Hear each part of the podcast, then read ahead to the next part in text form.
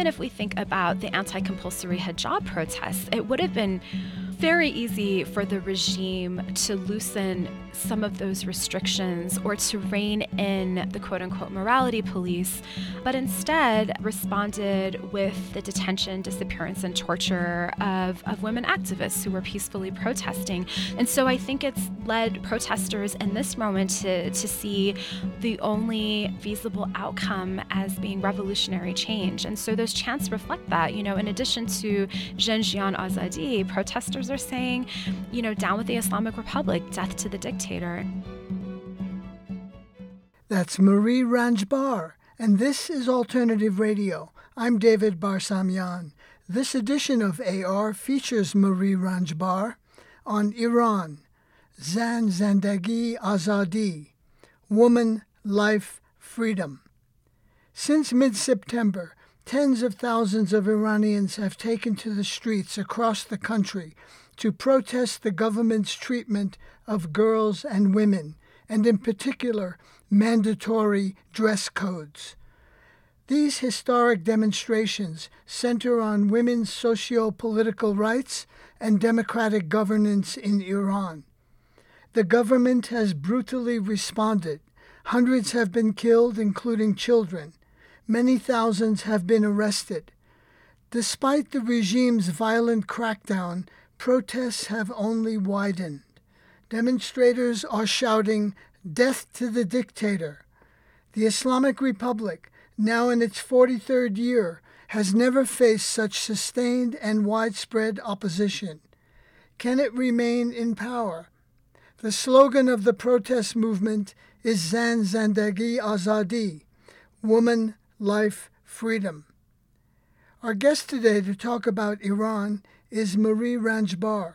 She's assistant professor in the Department of Women's and Gender Studies at the University of Colorado at Boulder. Her research examines social movements in Iran and integrates feminist political geography with critical human rights and decolonial feminist theory. I talked with her in the studios of KGNU in Boulder. Welcome to the program. Thank you for having me, David. Well, since September 16th, with the custodial death of uh, Jina Mahsa Amini, a 22 year old Kurdish Iranian woman who was arrested for some kind of hijab headscarf infraction, Iran has been convulsed by widespread demonstrations and protests. The protests did not occur in a vacuum. So I'd like you to talk about the context and the role of Iranian women in resistance going back to the early part of the 20th century. What's that trajectory look like? Yeah, thank you for that excellent question. Um, and as you rightly noted, David, Iranian women have always been um, at the forefront of political activism within Iran. Um, so historically, we can think about women's central roles in the um, the constitutional revolution of the early 1900s. We see women heavily involved in the 1950s nationalist movement, as well as women uniting across ideological lines uh, leading up to the 1979 uh, revolution. And we also see a history of Iranian women's activism, specifically in relation to bodily autonomy, uh, specifically with regards to state enforced veiling and unveiling, both pre and post revolution. So, as an example, we can think about the 1936 Unveiling Act. This was an act that was passed by uh, Reza Khan, uh, the first monarch of the Pahlavi monarchy. And he basically passed this act that um, allowed for the forced unveiling of women in public space. Um, and this was quite extreme at the time. At times, women in public space were forced to unveil at bayonet point it had the opposite intended effect of having Iranian women in public space. And in fact, many women refused to leave their houses for fears of humiliating encounters with the police. And Reza Khan very much discursively framed this as uh, modernizing women, modernizing Iran. This was part of a, a larger uh, modernizing project that was predicated on um, embracing Western liberal values. And so it wasn't just Iranian women's bodies um, that that um, encountered state surveillance, uh, part of this unveiling act was also in tandem with encouraging Iranian men to forego traditional clothing and to wear Western clothing. And we see something very similar happening in um, 1979 and 1983 when Khomeini comes to power and Iran becomes an Islamic republic. So, in 1979, we see the imposition of compulsory hijab in 1983, the passing of the Veiling Act, which forced women under state surveillance to wear proper hijab in public space. And I think importantly, both the 1936 Veiling Act and the 1979 and 1983 Unveiling Acts left Iranian women bereft of choice and really curtailed bodily autonomy. And we can still see photos, uh, for example, um, from the early 1980s of women gathering in mass to protest against compulsory hijab. We've seen uh, a few different different waves of anti compulsory hijab protests. Uh, most recently, we can think about the 2016 and 2017 Girls of Revolution Street protests. This began in late 2017 when Vida Movahedi um, removed her veil on one of the busiest streets in Tehran. It's called Enqilab or Revolution Street. And she removed her veil, she held it from a stick, and she waved it from on top of a utility box for almost an hour. Um, she was subsequently arrested by ostensibly the quote unquote morality police, um, and no one heard from her for over a month. This prompted a huge Twitter campaign called Where is the Girl of Revolution Street? And this sparked a number of protests with uh, women unveiling in public space and really um, laying bare the violence of compulsory hijab, which is continues to be framed by the Iranian regime as necessary for women's protection. But we, of course, see the deep violence of the morality police in enforcing mandatory hijab. Um, and I think this is one of the reasons that um, the death of Jina Mahsa Amini was such um, a spark of outrage um, because it's a near universal experience for Iranian girls and women, particularly of a particular age, uh, to be surveilled by morality police and subject to deep violence with the slightest infractions of their hijab. Let me ask you if uh, if you think that uh, Reza Shah mm-hmm. in 1936, when he enacted this uh, mm-hmm. ban mm-hmm. on hijab, was influenced by what had happened in neighboring Turkey.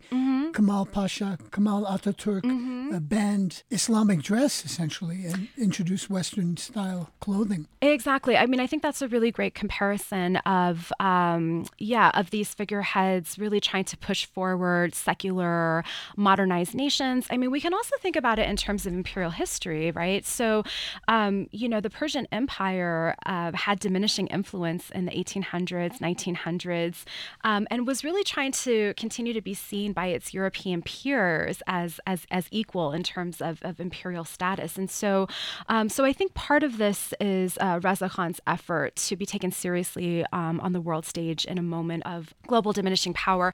But we can also think about um, certain parts of the modernizing project that also sheds light on what's happening now. I mean, part of 1930s and 1940s projects uh, to push Iran forward under a modernizing uh, discourse was uniting Iranians across ethnic lines, right? And so we see, for example, the shifting of, of Persia to the name Iran, lands of the Aryans only officially recognizing one language, Farsi or Persian, um, really centering on Persian exceptionalism, tying Persian identity to an Aryan identity. And then we really do see the suppression of different ethnic minority communities uh, within Iran, inclu- including the, the Kurdish minority population in Iran. And so uh, we continue to see some of those um, fissures within these current protests when we're thinking about the identity of Jina Amini um, and this long history of suppression of, of ethnic minority communities, including through language rights. And I think that's one of the reasons that uh, the slogan, uh, Jiyan Azadi, you know, this Kurdish slogan of, of women, life, and freedom is so powerful because it really is centering a Kurdish identity and the intersection of ethnic identity with gender and sexuality and the lived experience of ethnic minority women in Iran. And in Farsi, it's Zan Zendegi Azadi. Yes, right? exactly. Now, most people don't realize how diverse uh, Iran's population mm-hmm. of 85 million is, with minorities such as the Azeris, mm-hmm. 17 million, mm-hmm. Kurds, 10 million, mm-hmm. Arabs, 2 million, mm-hmm. and other minorities such as Armenians, Jews, and Assyrians. Mm-hmm. So it's quite a mosaic, but you're saying that the Persian element of that mosaic has been dominating. Absolutely, and um, and as I said, that you know we really do see that under the Pahlavi monarchy, and it continues into post-revolutionary uh, Iran, and I think that that context is also very important because if we look at state suppression of protests, some of the most brutal um, state reactions to protests over the death of, of Jina Amini has been in the Kurdish region of Iran as well as Baluchistan. And these are historically marginalized groups within the country. And so, again, really centering this Kurdish chant as, uh, as part of this resistance um, to the regime, I think is really powerful in this moment. And it really does center how intersectional this feminist uprising has been. You use that term in, in a couple of your uh, essays. What, what do you mean by it?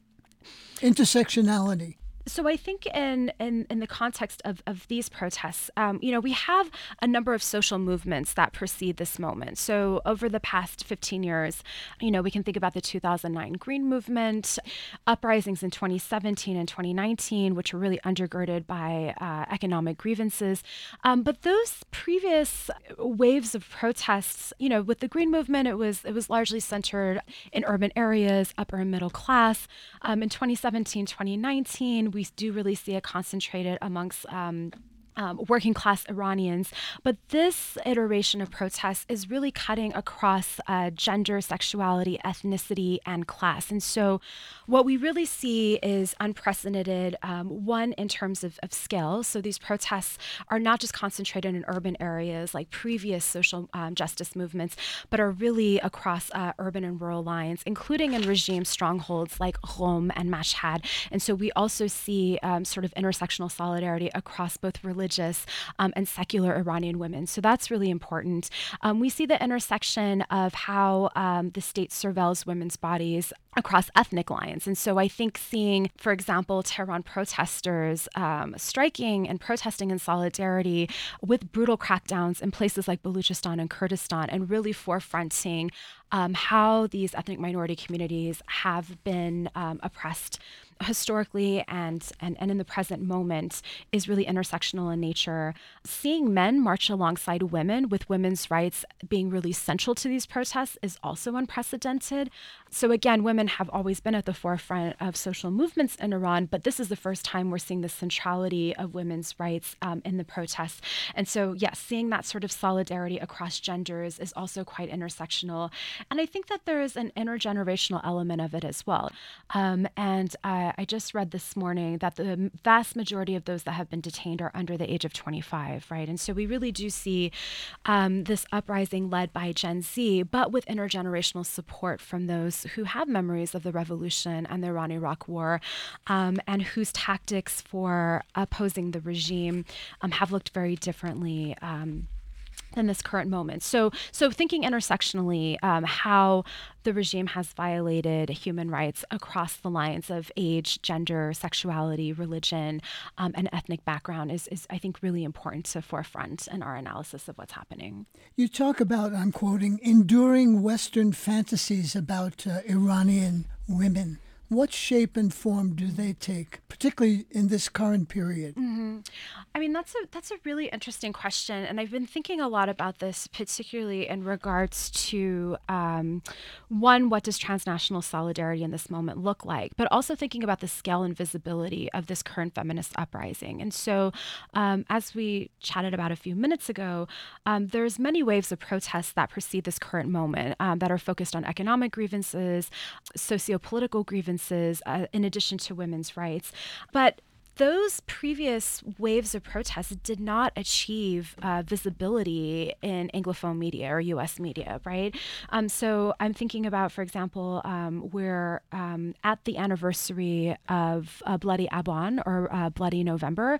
Um, this was during the 2019 uprising in Iran. It resulted from a sudden spike in both gas prices and food prices. And within a span of three days, the regime killed upwards of 1,500 protesters. And that received scant attention in um, US media. Why is that? Um, well, so I, I'm, I'm thinking about how US audiences are primed to equate Iranian women's oppression and Middle Eastern women's oppression more broadly with the hijab. Um, and so I think that we're sort of primed to think about oppression and resistance through the symbol of the hijab. And I think that those sorts of images from this current moment of women burning hijab um, has been very legible for US audiences um, because of the long history of imperialism in the region and Orientalist uh, narratives of what women's daily lives look like in this region of the world. But I think for the 2017 and 2019 protests, those very much were images of largely Iranian men in the streets, and I think we're sort of equated with general political instability within the Middle East, which I really don't think US audiences are primed to care about as much as seeing women burning their hijabs in the street. And i and i think i think in this moment we have to be very careful about how we are interpreting some of those symbols of these protests right? And so when we see this these powerful images of, of women burning hijabs in the streets um, or cutting their hair this isn't a rejection um, of islam per se, but really it's a rejection of state authority that is born on the bodies of women, right? Um, and I think this is very similar to um, under the, the, the Pahlavi monarchy, positioning women's bodies through Western dress as somehow secular and modern. And uh, post revolution, with women um, in Islamic clothing in hijab as being markers of an anti imperialist um, Islamic nation, right? And so I think that Iranian uh, girls and women are really really pushing back um, on how their bodies have been used as, as markers of nationalism um, and really forefronting one questions of choice in regards to bodily autonomy how they choose to appear in public space um, without being harassed or potentially killed uh, by quote unquote morality police because of very slight infractions of these clothing rules. And i think um, perhaps one of the reasons that this moment gains global visibility uh, is also because in the US and across the world, we're seeing a global rollback on women's rights. Uh, so within the US, we're grappling with the um, aftermath of the fall of Roe versus Wade, right? And really thinking about bodily autonomy and state surveillance of, of our bodies. And this isn't unique to the US. And so I, I also think that this is a unique moment um, for transnational solidarity where we don't simply see Iranian women women as unfree others um, who are oppressed uh, through. Um, a piece of, of, of, clothing, but rather we're thinking about um, how um, right wing, authoritarian, repressive governments uh, continue to treat women as second class citizens um, and how we can sort of unite in this moment. And importantly, really pushing back on this narrative that feminism moves from the West to the East or from global North to global South, but really saying Iranian girls and women are charting a path forward and thinking about uh, resistance, effective forms of resistance resistance against um, patriarchal authoritarian governments that are enacting incredible violence to position women's uh, women as symbols of the nation. I mean, the issue of the hijab call, comes up in Canada, in France. Mm-hmm. In fact, in India, it's the reverse. Mm-hmm. Uh, in one area in the in southern part of the country, Karnataka, I believe, Muslim women want to wear the hijab mm-hmm. and are mm-hmm. being prevented from doing so mm-hmm. by uh, state laws. Yeah, exactly. And so I think, again, David, that really does focus on what does bodily autonomy look like in this moment um, and really sort of moving past sort of binary ideas of unfree global South women, right? Um, and sort of uh, positioning um, feminist revolt within a global north context and really thinking about no globally what does it look like for uh, women across different um, socio-historical and political contexts to be denied basic bodily autonomy whether that takes the form of reproductive injustice battles with um, state surveillance of women's bodies and public space and violence against women more broadly being codified into national law. And the Orientalist framework in which a lot of this discourse and narratives occur uh, brings in, you know, this whole idea of Muslim women, Iranian women mm-hmm. being uh, mysterious, mm-hmm. exotic, mm-hmm. Uh, sexual objects who crucially have no agency and are helpless and hapless. Mm-hmm. Yes, I think that's right. And I think that being cognizant of those histories of Euro American imperialism in the Middle East being justified through saving women is really important in this moment as we think about what does transnational solidarity with Iranian girls and women look like. So we see um, Iranians broadly, but especially Iranian girls putting their bodies on the front line um, in order to initiate revolutionary change and calling for radically new feminist futures far beyond the Islamic Republic. One way that we need to show solidarity is by centering their voices, centering their own narratives, their own wants and needs, and not reading on some of the ways that we've historically talked about women as being unfree agents um, in this part of the world, um, but also being careful about um, how different calls for solidarity are framed through a history of US imperialism. Um, so, for example, I, have seen calls for regime change, and that that's very, very loaded given 43 years of Cold War s tensions between the U.S. and Iran. And uh, let's not forget, Iran is bordered by Afghanistan and Iraq, both countries that have been devastated through Euro-American imperialism. And so, I think we really need to continue to come back to the voices of Iranian girls and women, how they're envisioning radically new futures, and being sure to not read onto them um, these narratives of them somehow being unfree or needing Western intervention. Um, um, in order um, to be successful uh, in this uprising. Rather, they, they really do need ethical forms of solidarity on their terms. Uh, saving women was one of the rationales given by the Bush administration for the invasion of uh, Afghanistan. Mm. Well, we saw how that worked out. Exactly, exactly. Um, and, um, you know, I was in Afghanistan off and on between 2005 and, and 2010. And, you know, the imposition of very particular ideas of what feminist liberation looked like were, were highly problematic the women that the US was in conversation with uh, tended to be representative of a, of a very small sliver of Afghan women and, and really did sort of center sort of neoliberal forms of feminism and ultimately, I think that one of the ways that NATO and the US really failed Afghan women was by not censuring um, a sort of intersectional um, uh, women's rights movement within the country that was cognizant of women's needs across urban and rural areas, across different ethnic lines. Um, and um, yes, we have to be really uh, thoughtful about um, those tragic lessons and, and not repeat them in this moment. Why do you think that, you know, given the structural hostility between the United States and Iran since the Islamic Revolution, mm-hmm. which toppled one of the, their main vassals uh, mm-hmm. uh, in the region, uh, the Shah, you know, actually, I've got here a, a little quote that uh, I dug up from um, Jimmy Carter's uh, visit to uh, Tehran in a banquet on New Year's Eve January 31st, 1997. This is what he said. He called Iran an island of stability, unquote. He praised the Shah's great leadership, quote unquote, and, he added, the respect and admiration and love which your people give to you.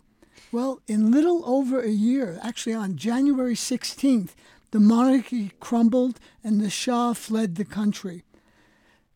It's interesting that you never know what's going to happen. Mm-hmm. And the suddenness of that revolution, of course, took everyone, at least in the in the U.S. and the so-called West, by surprise. Mm-hmm. That's a really interesting quote that I've actually been, been revisiting as well.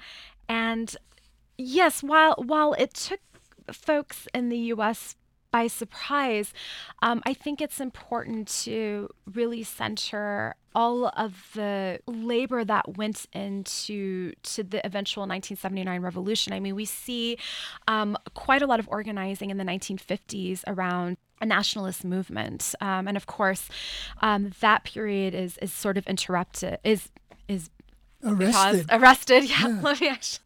So we, the 1979 revolution would not have been possible without successive waves of of coalitional organizing um, across ideological lines. So in the 1950s, of course, we see um, nationalist movements uh, throughout Iran, um, and that moment is arrested by the 1953 coup d'état against Mohammad Mossadegh um, by both the U.S. and the U.K. and subsequently reinstates the Shah as the leader of Iran. Um, and you know, the, the, the Shah does some work to try to preempt revolution through, for example, the White Revolution um, in terms of the socio, socio socioeconomic reforms within the country.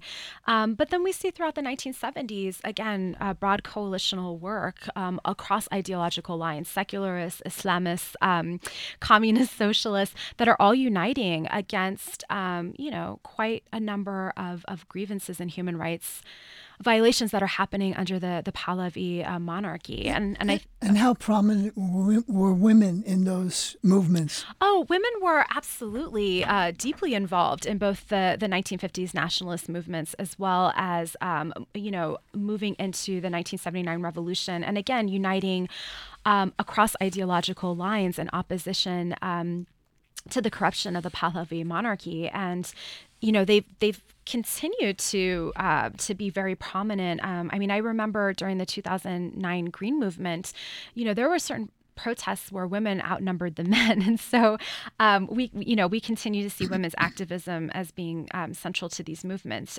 But returning to this current moment, uh, again, we can't see this in isolation. Uh, we have to really think about this moment as building on different waves of, of civil disobedience, uh, different protest movements, um, and thinking about this, yes, the really unprecedented in terms of, of women's rights being um, front and center of this uprising, but also, you know, the reason that we have folks striking and uniting in protest across Iran is because of these broader economic and socio-political grievances. But when we're thinking about what actually shifted between 1978 and 1979 and what remains to be seen with this current uprising is, you know, will we get widespread protests? So we've seen over the past month um, oil workers, for example, striking in solidarity, teachers, university professors, um, and that was really, I think, the nail in the coffin of the Pahlavis is when the Bazaris started to strike.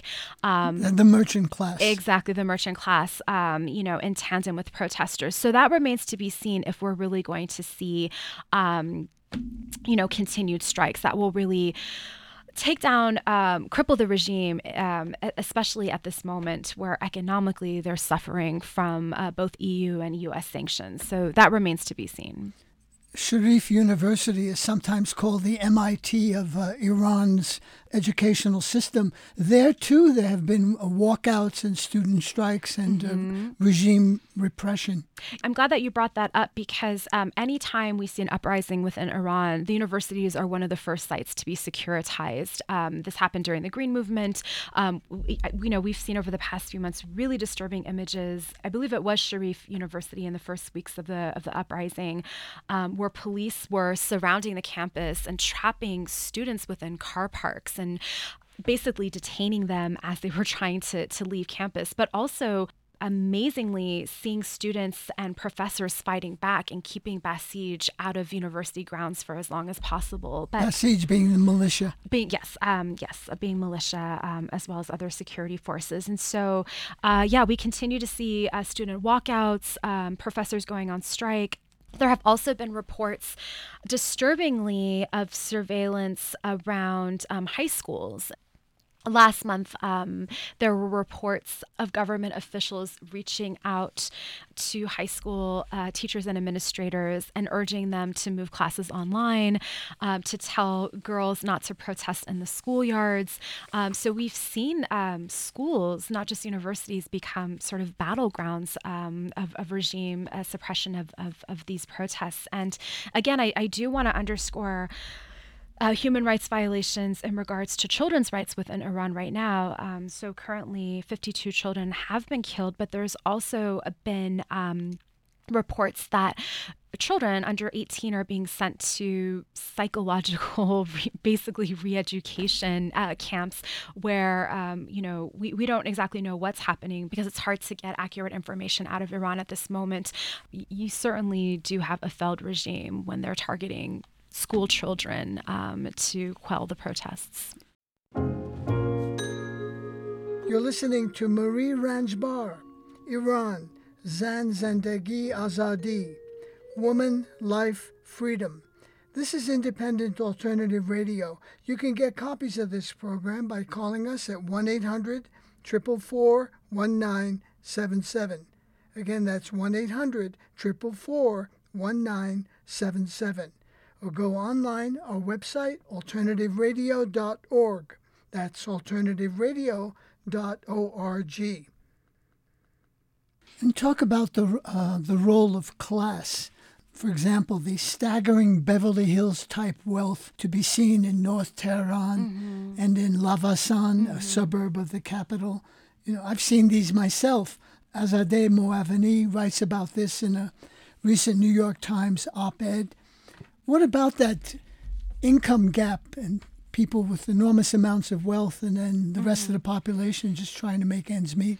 Right. I mean, I think that's what's really remarkable about this moment is is folks uniting across class lines because, you know, as as as we talked about, the 2009 Green Movement was was widely critiqued as being concentrated amongst the urban middle and upper class, and the 2017 and 2019 uprisings were very much seen as revolts from working um, class and middle class too that have really suffered under you know government corruption, economic mismanagement, as well as broad-based punitive U.S. sanctions that have really crippled a number of sectors of Iran's economy. So yes, right now Iran is in crisis when it comes to its economy. Uh, we have over 50% inflation. The rial is now one of the lowest value currencies in the world. There's been ongoing protests in terms of laborers having unpaid wages.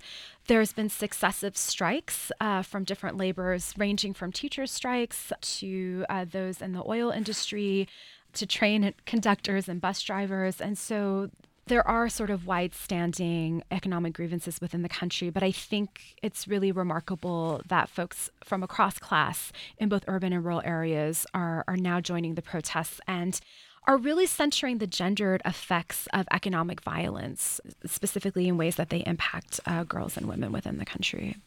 Nader Hashemi, who's the director of the Center for Middle East Studies at the University of Denver, says, I'm quoting, the failure of the reform project has directly led to this revolutionary moment in Iran. Mm-hmm. The protesters in Iran are demanding internal regime change, not foreign sponsored regime change. In other words, he says, they want to dismantle the Islamic Republic of Iran.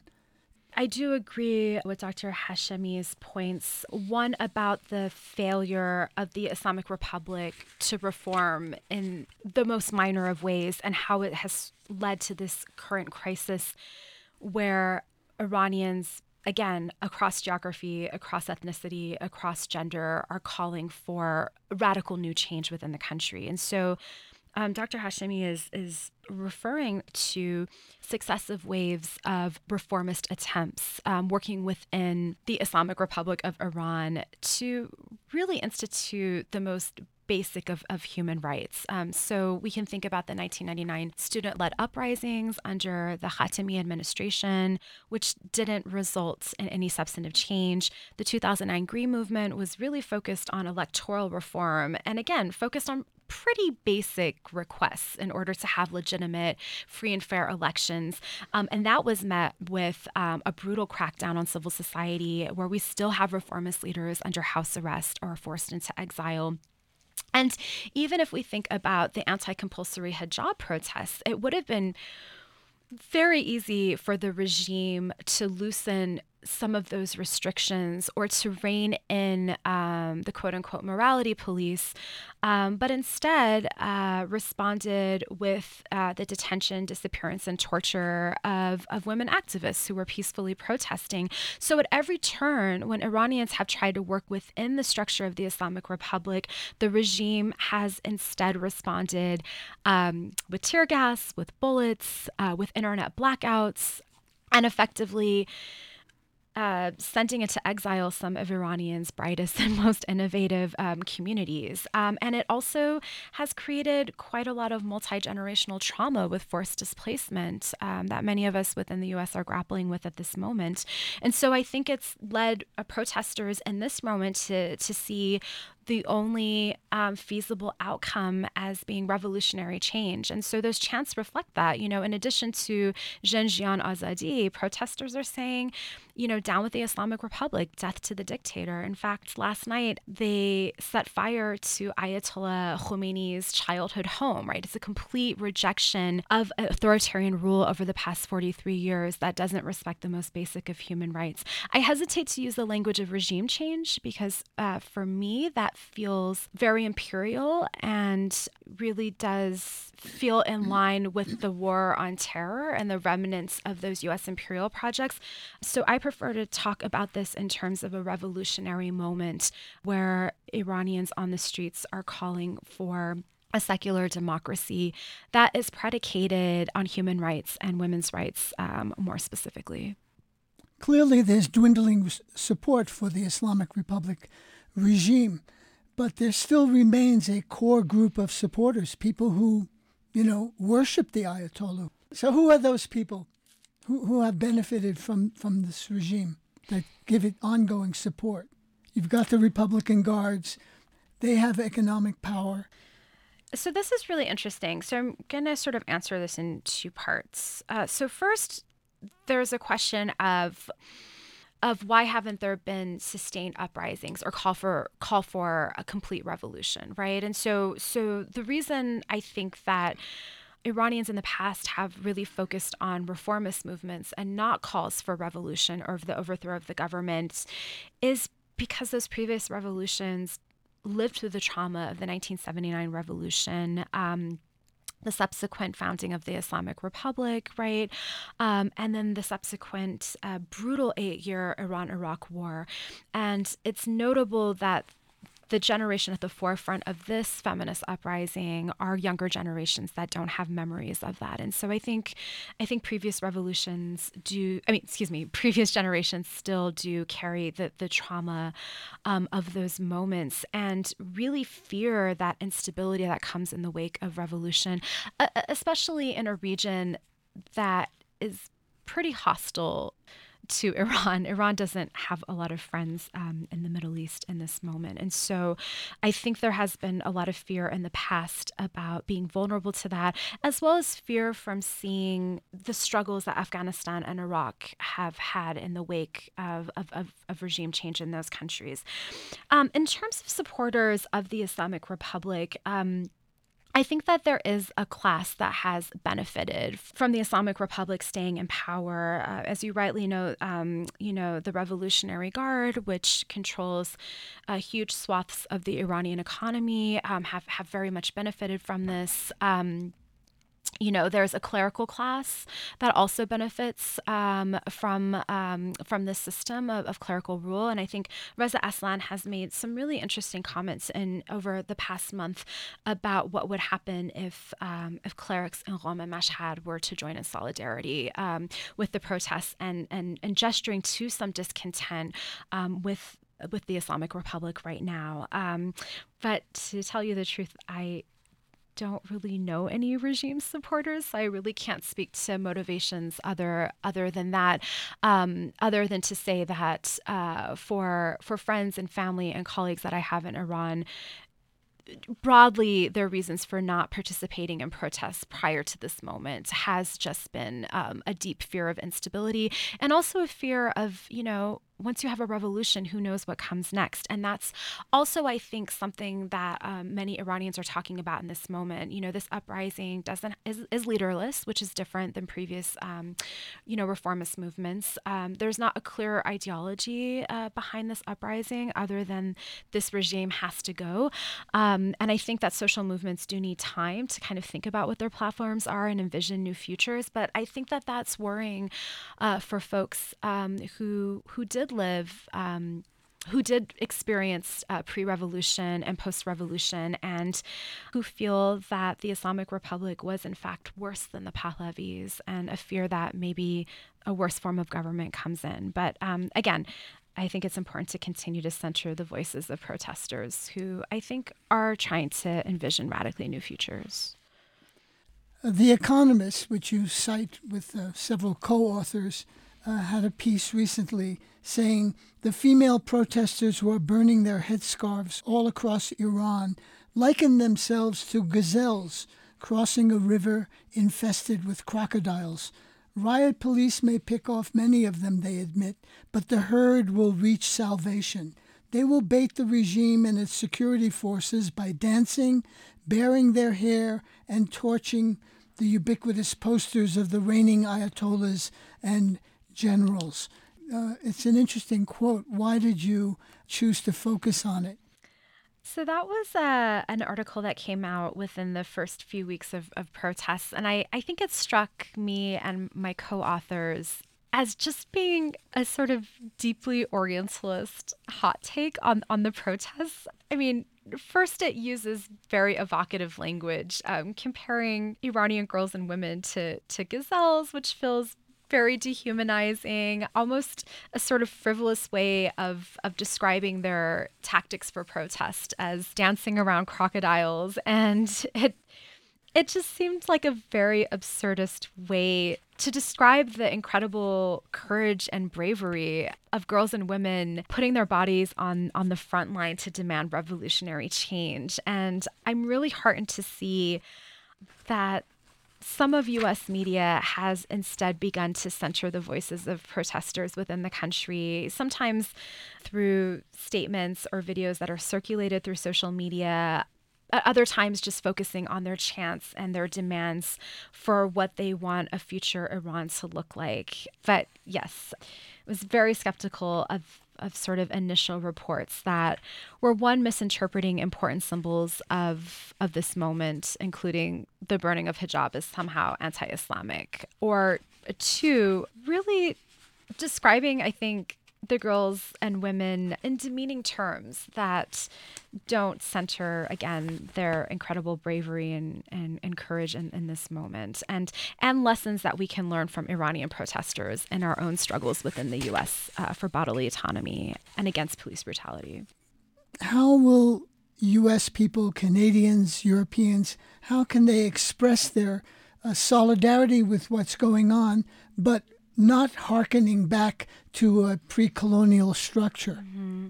That's such an important question and one that I continue to grapple with. Um, because as a feminist scholar and an activist, um, I've spent much of my adult life writing against U.S. and European imperialism in this region, um, and I think it's important to to really take seriously what solidarity from within the U.S., especially given over four decades of Cold War tensions, have looked like between these two countries. And so, I think first and foremost, what's really important is to keep the visibility firmly focused on Iran. I think US media has a tendency to just sort of focus on something for a very short amount of time and then move on if there isn't sort of spectacular, hyper visible forms of either revolutionary change or violence.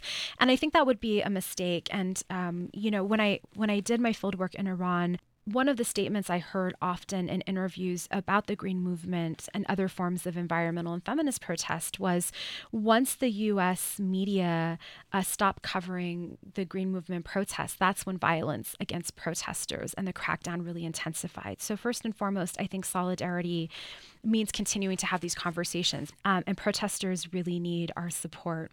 Um, the second thing is to again continue to, to center the voices of what Iranians within the country are demanding and really be skeptical of political agendas being read onto the protests. We have to be very careful about that. Um, there's ongoing pro, um, ongoing conversations and discussions around how to keep the Islamic Republic accountable for vast um, human rights violations, um, and one of those tools is sanctions. And so um, that has caused quite a lot of debate because, on one hand, broad based sanctions has had devastating impacts uh, for Iranians within the country. Um, I think you'd be hard pressed to find anyone in the Iranian diaspora whose family hasn't suffered, irrespective of class, from the sanctions. Um, I mean, speaking from personal experience, I had two uncles pass away in the past five years um, because they didn't have access to adequate medicine. Um, and the health infrastructure has certainly been deeply impacted through sanctions, which was worse than through the COVID pandemic. Um, and so that's just one example of, of sort of these devastating humanitarian impacts of sanctions. But I think there's an argument that can be made about targeted sanctions against regime officials. And what that would look like is the freezing of assets of those associated with the regime, um, travel bans, etc. There's also been calls um, for, um, for countries to recall um, ambassadors ambassadors uh, from Iran, um, as well as temporary closures of Iranian embassies globally. And there's also been um, a number of folks uh, within the diaspora in the US that have focused on, on tech. And so, one of the impacts of US sanctions against Iran is. Um, barriers to getting certain forms of technology. So, for example, there has been issues with accessing cloud-based technology that can be important for subverting the Islamic regime's uh, surveillance of different apps and forms of social media. So, there's been urgent calls to lift those sanctions. Um, there have been calls to um, expand, for example, Tor networks or um, this um, platform called Snowflake that would allow uh, protesters to be able to upload um, images and footage of um, of human rights violations happening in real time. So so tech support is is also part of, of these calls for solidarity. Um, yeah, so um, I think everyone's sort of brainstorming in the moment ways that uh, that folks can show solidarity throughout the globe, but not use language like regime change, um, you know, Western intervention, etc. And then finally, there are calls for engagement at the level of the international community. For example, Iran inexplicably is still part of the UN Commission of Women, which that membership should be evoked immediately. Um, the UN um, Security Council I mean, that's very problematic, but we can think about um, at least. Um, you know, condemnations from the United Nations. I think many of those questions are, are really complicated um, given four decades of threats of regime change uh, from Western powers in Iran. But on the issue of uh, sanctions and their extreme punitive uh, measures, it gives the regime a bludgeon to beat the population with. Say, Look what they're doing to you. You don't have food for your kids. You don't have medicine for your parents. They're sick. So it's, it's actually a weapon. It's something that has been weaponized by the regime to maintain its power. Oh, absolutely. And I, I, I, think that there's I think that there are many critiques um, about um, the maximum pressure campaign and the way that the regime um, has used that as an excuse to cover corruption and economic mismanagement. And so, I mean, the other part of this is the US has sanctioned Iran in so many areas, there's not really any more room to sanction anything else. Um, so I think we need to we need to one think about how targeted sanctions against regime officials might help with with that accountability, but also at the same time think about how US foreign policy or European foreign policy which is often framed through the language of respecting Iranian human rights, can oftentimes worsen human rights conditions within the country and be really uh, strategic and thoughtful and intentional about how foreign policy can support support protesters as opposed to worsen conditions within the country. And it's a very tricky and complicated question. The kind of anthem of the movement, the uprising, uh, is a a song called Baraye uh, because of sung by Shervin Hajipour. Apparently, it's a series of text messages or tweets? I, I love um, the song by uh, Shervin Hajipour, who has unfortunately um, been detained. And there's a number of Iranian artists that have, you know, contributed to this moment through through anthems or songwriting. Um, actually, one of the first protesters condemned to death is is um, an Iranian Kurdish rapper who um, who yes who now has a, a, death sentence for expressing solidarity with with protesters um, but this particular song Baraye because of or for um, was um, Hajipour collecting tweets from Iranians about why they are deciding to protest and I'll just read a few of the tweets that are um, encapsulated in this song. Um, I mean, one of the first ones, like um, feels very emotional to read, um, but it's Baraye or For Embarrassed Fathers with Empty Hands. And so I think this really gestures to um, the extreme economic pre- precarity uh, that has impacted the vast majority um, of Iranians um, for yearning for a normal life. And I think this speaks to, um, you know, Asef Bayat an Iranian academic has written about this this movement as reclaiming life and talks about the colonization of everyday life um, and the denial of, of, of sort of normal pleasures by an elderly patriarchal clerical class. And so this yearning for a normal life, I think, really resonates with with many Iranians, especially young ones. Um, for the dictatorial economy, um, also uh, gesturing towards grievances for this polluted air. Um, I mean, many um, folks in the US are unfamiliar with um, all of the environmental justice movements that have taken place over the past decade and how that intersects with economic grievances as well as socio-political rights. Um, and then this one tweet for the dumpster diving boy and his dreams. Um, and so I just, I love that he brought together all of these tweets, these really heartfelt tweets about why people are risking their lives, gesturing to the hopelessness um, of life if this regime stays in power, um, but the hopefulness of this intersectional feminism feminist uprising that really is centering dreams of, of a normal life that has been denied to Iranians for over four decades. I didn't quite understand the uh, environmental section you read. Oh yes. Um, so one of the one of the tweets that um, Hajipour uses in Baraye is is for the, the this polluted air.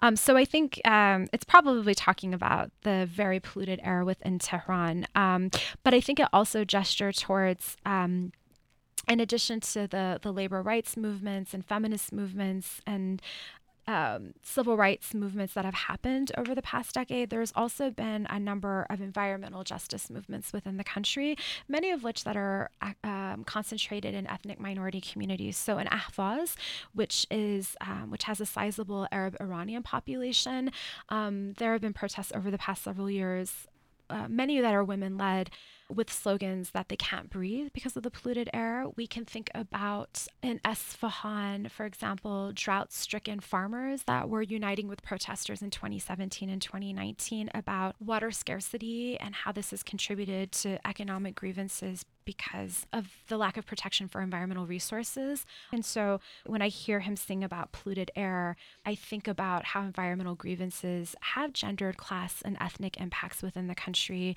Um, and this latest uprising is also building on environmental justice movements within the country that are, again, not very visible to Euro American audiences, but are really important within the context of, of thinking about this important part of women life freedom like what is life? You know life is is not just socio-political rights and civil rights but life is also water and food and and land and and, and these also deserve attention in, in this uprising. If you close your eyes for a moment is another iran possible? What would it look like? Oh absolutely I have complete faith in Iranians to envision a radically new future, one that is based on respect for human rights, um, democratic principles. It's such a rich country with with with such an incredibly long and rich history. And, you know, for, for those that have had um, the opportunity to travel to Iran, and I know, David, you've traveled there, you know that it's a country that is so culturally rich from beautiful architecture to a long history of poetry, intellectual thought, philosophy, medical advancements, astronomy. You know, it's it's really been the epicenter of, of really important civilizational shifts um, and remains, you know, one of the most highly educated populations in the world a lot of US audiences don't know this, but I've traveled throughout the Middle East, and Iran is the most pro-American country that I've ever been in in the Middle East, um, because of course the population is not represented by by its government, um, and I just I just think with this with this richness um, of, of of culture and also with this rich history of, of having social movements, just think about the, the 1906 constitutional revolution, that was envisioning a free and democratic Iran more than 100 years ago. And so I absolutely have faith that eventually this regime will fall and that if given the space and time that Iranians will create this beautiful country that I think we've all been yearning for, despite these numerous interruptions from without in terms of imperialist interventions and from within by despotic regimes. And I absolutely have faith in these young, courageous girls that are articulating this on a daily basis. And that, that gives me so much hope. Zan Zendegi Azadi. Thanks very much for your time. Thank you so much for having me, David. You were just listening to Marie Ranjbar, Iran, Zan Zendegi Azadi, Woman, Life, Freedom. I talked with her on November 18th in the studios of KGNU in Boulder, Colorado. Marie Ranjbar is an assistant professor in the Department of Women's and Gender Studies at the University of Colorado at Boulder. Her research examines social movements in Iran. This program is produced by Alternative Radio based in Boulder, Colorado. We are an independent nonprofit in our 37th year.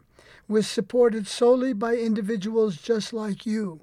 We feature voices rarely heard in the corporate media, such as Vijay Prashad, Chris Hedges, Angela Davis, Arundhati Roy, and Tariq Ali. To access our complete audio and book catalog, just go to our website, alternativeradio.org. Again, our website where we are podcasting, alternativeradio.org. To order copies of today's program, Marie Ranjbar on Iran, Zan Zendegi Azadi, Woman, Life, Freedom, and for Noam Chomsky's book, Notes on Resistance, just give us a call, 1 800 444 1977. That's 1 800 444 1977. Or you can order online on our website, alternativeradio.org. That's alternativeradio.org. We're offering printed transcripts, PDFs, and MP3s of this program at no charge. Just call us 1 800 444 1977. Special thanks to Nader Hashemi and KGNU. Joe Ritchie is our general manager and editor. I'm David Barsamian. Thank you for listening. We go out with Shervin Hajipour singing the anthem of Iran's protest movement, Baraye, because of. خواهرت. خواهرامون برای تغییر مغزها که پوسیدن برای شرمندگی برای بیپولی برای حسرت یک زندگی معمولی برای کودک زبال گرد و آرزوهاش برای این اقتصاد دستوری برای این هوای آلوده برای ولیعصر و درختای فرسوده برای پیروز و احتمال انقرازش برای سگهای بیگناه ممنوعه برای گریه های بیوقفه برای تصویر